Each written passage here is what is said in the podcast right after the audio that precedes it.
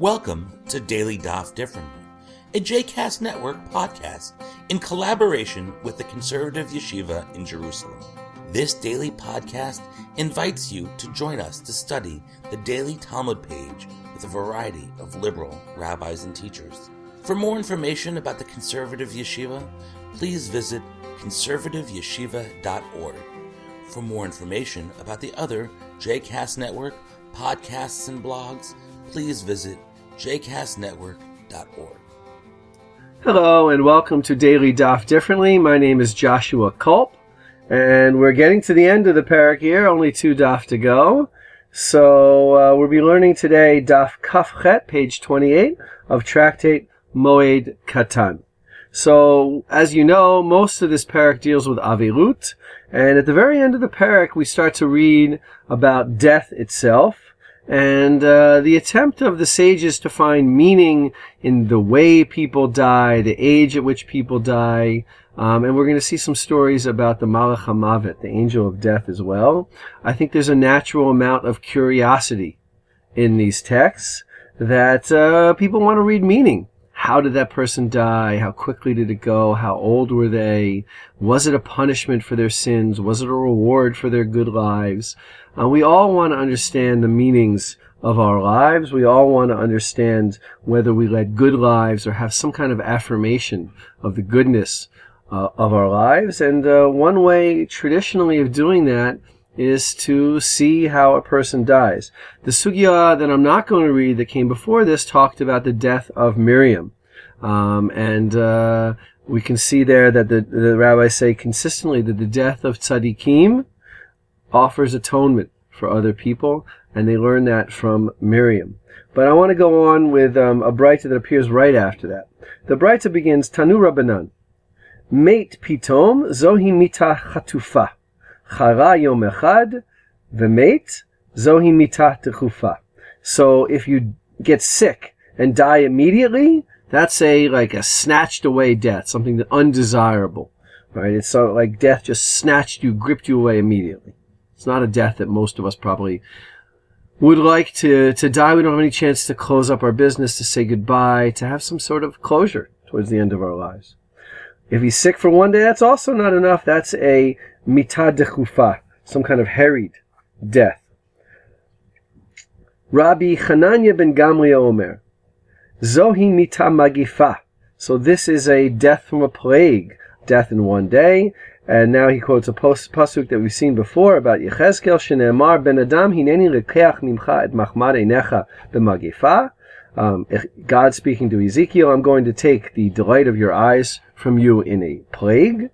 Uktiv, and is written right after that, two psukim. V'daber al boker. Ezekiel spoke to the people in the morning. V'tamot ishti ba'erev. And my wife died that very night. So you can see that's the death of a plague because his wife died within one day. Shnei mate. If he dies after two days, zohi mitad dechuya. A also rejecting kind of death. Shlosha ge'ara. Three, and that's a rebuke from God. Arba nizifa.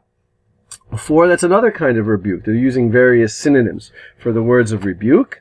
Chamisha, but when you get to five days of being sick, zohi mitat kol adam. That's an average way of dying. Um, we're not going to go through the uh, the proof text over here. I want to go on with something afterwards. So as far as one way of reading into uh, the meaning of death is how long was a person sick for? Uh, if he was sick for under five days, then that seems to be some kind of rebuke from God. Mate bechamishim shana, if a person dies at 50 years, zohi mitat karet. According to the rabbis, 50 years is an early death, and that means that the person who died is being uh, punished by the biblical punishment known as karet, or sometimes translated as extirpation. Chamishim u'shtayim shana, 52 years, zohi mitato shel Shmuel haramati. That's the age in which Shmuel, rather young, died. Shishim zohi mitat biyadei. Sixty is also a little bit early, and it means that God ended um, your life similar early, similar to the way that it seems to be ended in Kari. Uh, what interests me here is again this striving for finding meaning. a person dies. We all know that in reality, death can come randomly. It can come in a moment. It can come for all sorts of reasons. We live in this world, and uh, it's a world in which uh, we really never know for sure whether we're going to wake up the next day, what might happen to us in the future. And uh, the rabbis are trying to find some kind of meaning. They're struggling. It's difficult. They don't always have uh, firm answers to this, but they're trying to give some sort of meaning by for what happens when somebody dies so young. Now, skipping a couple lines, shivim. If someone dies at 70, that's seva. That's a good ripe old age. Shmonim, that's gvurot. That's growing, uh, living to a, what back then was certainly a heroic age. Dichtiv behem shivim shana, ve'im bigvurot shmonim shana. We quote the verse well known from Tehillim, from the book of Psalms. The days of our lives are maybe seven years, 70 years, and if we are truly heroic or strong, then they're only 80 years compared to God who lives for eternity. Okay, I'm going to skip a little bit, uh, a couple of lines, um, and I want to go to the stories of actually some rabbis here. Rav Yosef Kihava Bar Shitin Avad Lehu Yoma Tova Rabbanan. When Rav Yosef became 60, he learned by living past 60, he could now celebrate that he wasn't dying by the hands of heaven. He was going to die at a later period. So he made a big party, a Yoma Tava Rabbanan, a big party for the other rabbis. Amar, Nafka, nafki rimi karet. I went out of karet, meaning I'm not going, I'm not, I wasn't chayav for karet because I didn't die in my 50s. I'm going to live until at least until my 60s. I don't have to fear that I'm being punished for karet. Amar le Abai, as the rabbis are wont to do when people are feeling good about themselves, sometimes they like to uh, uh, knock them down a notch. Nehid nafak le mar mikaret dishne. So all right, you know you're not getting the punishment of karet for years in the terms of how long you're going to live because you know you already made it to 60. Mikaret diyome mina fakmar from the karet that is dished out by dying suddenly. Are you so sure that you've gone out of that punishment? Meaning, how do you know that someday you're not going to just die in a day, which is also to abide a sign of karet? In other words, besides being a little nundaki, perhaps not so nice, Abai is saying to Rav Yosef, don't be so sure of yourself. You think you know what's happened to you. Know. You think you know you've reached that age where you're receiving some reward or you're at least a sign of lack of punishment. And uh, Abai says, don't be so sure of yourself. You know, you don't really know that that's what happened.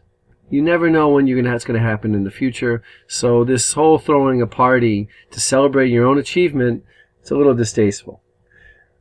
Nevertheless, Rav Yosef still struggling to have his party. Amarle, so he says to back to Abaye, Nekot lach miha palga biadach. At least be half happy. Come on, Abaye. I live to 60. I don't know what's going to happen in the future. I live to a good old, a decent old age. At least let me be half happy for this day. We can, we can hear Rav Yosef uh, sort of agreeing with Abaye, but still wanting to retain some appreciation for where he has already gotten to in his life. Rav Huna nach nafshe pitom. Rav Huna died suddenly. This is actually the second time we've heard about Rav Huna dying in the Talmud. Havu ka daige Rabbanan. The rabbis were really worried. Rav Huna, our great teacher, he died suddenly? What's this a sign of? Tana lehu zug mihadaiv. A um, pair of people, of Talmidei Chachamim, from a region in Turkey known as Hadaiv or Adiabi, teach them lo shanu that only refers to somebody who didn't get to the age of Gvurot, which, as we learned before, was 80. Aval higia Gvurot zohi mitat nishika, which I think is a profound statement. If you get to 80 and then you die suddenly without being any specific at all, that's death by the kiss, which we learned was uh, in the Torah was given al pi Hashem to Moshe and Aaron, and the rabbis extend that to Miriam as well. That they all died al pi Hashem, the most desirable kind of death. It's something I think we can still think about. That when we get older and we live very long, full lives, to this day we don't want to go through protracted illnesses. We want to die quickly, right, without the pain and without the suffering. Now, all of this again is an attempt to find meaning in death. As the Talmud loves to do, it immediately continues with something that utterly contradicts what we just said. Amar Rava, Chaye b'nei umezone, lo bischuta talya milta, ere b'mazalia talya milta. Life, the length of one's life, Rava says, how many children one has, and how much one sustenance, meaning how much money, the parnasa that one earns, is not tied in with somebody's merit. The better a person you are doesn't mean you're going to live longer, despite what we said before. Doesn't mean you're going to have better children or more children. And it doesn't mean you're going to make more money. All of those are only dependent on luck. Meaning there's no rationality to the world. All of these attempts to find correlations. I was a good person, therefore I lived a long life. He died young, he must have died because of his sins. All of those correlations, they're wrong. They're off.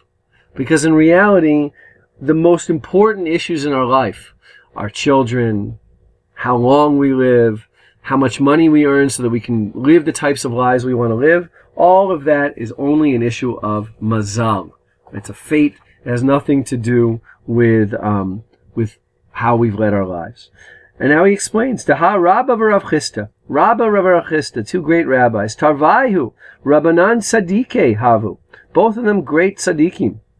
Mar Matzre Va'ate Mitra, Umar Matzre Va'ate Mitra. One master prays and rain comes, and another master prays and rain comes. Means God listens to both of them. In any case, Rav Chisda Hayu Chaya Tishin V'Tartin Shnin, Rabba Chaya Arba'in. Rav Chisda lived to the ni- to 90, but Rabba only lived to 40. Bei Rav Chisda Shitin Hilule. The house of Rav Chisda celebrated 60 weddings. That's a lot of weddings. I feel bad for his finances, but uh, that's another matter. Bei Rabba Shitin Tichli. In the house of Rabba, they had 60 deaths of his children, his grandchildren, yeah, sons-in-law, daughters-in-law. Bei Rav Chisda Smide Rekalba. Bei Rav Chisda, the house of Rav Chisda, they were so rich they gave good flour to the dogs. Velomid Baya. And they didn't ever go hungry. Bei Rabba Nahama Desari Li'inshe. Bei Rabba only gave rough, coarse barley bread to the people. Velomishtakach. And even that wasn't found. So uh, we can see here, you know, Rava observes the world. He says Rava and Rav Chisda, two great rabbis. One lived a long, wealthy life and didn't have much sadness in his family, and one lived, died early. There were much death in his family, and he was poor. What's the rationale behind it? To Rava, there is no. There's no way of understanding this. Now, again, he's not the only. I want to emphasize, he's not the only voice in the Talmud. There are other voices. But at least uh, we should recognize that uh, there were some rabbis who felt confident in their ability to read God's will in the events in the world, and some who lacked such confidence. I hope you've enjoyed today's episode of Daily Daf Differently, and that you'll join us again tomorrow for a new page. The music at the open and close of this episode is Ufros from the Epichorus album One Bead, available on Bandcamp, iTunes, and Spotify.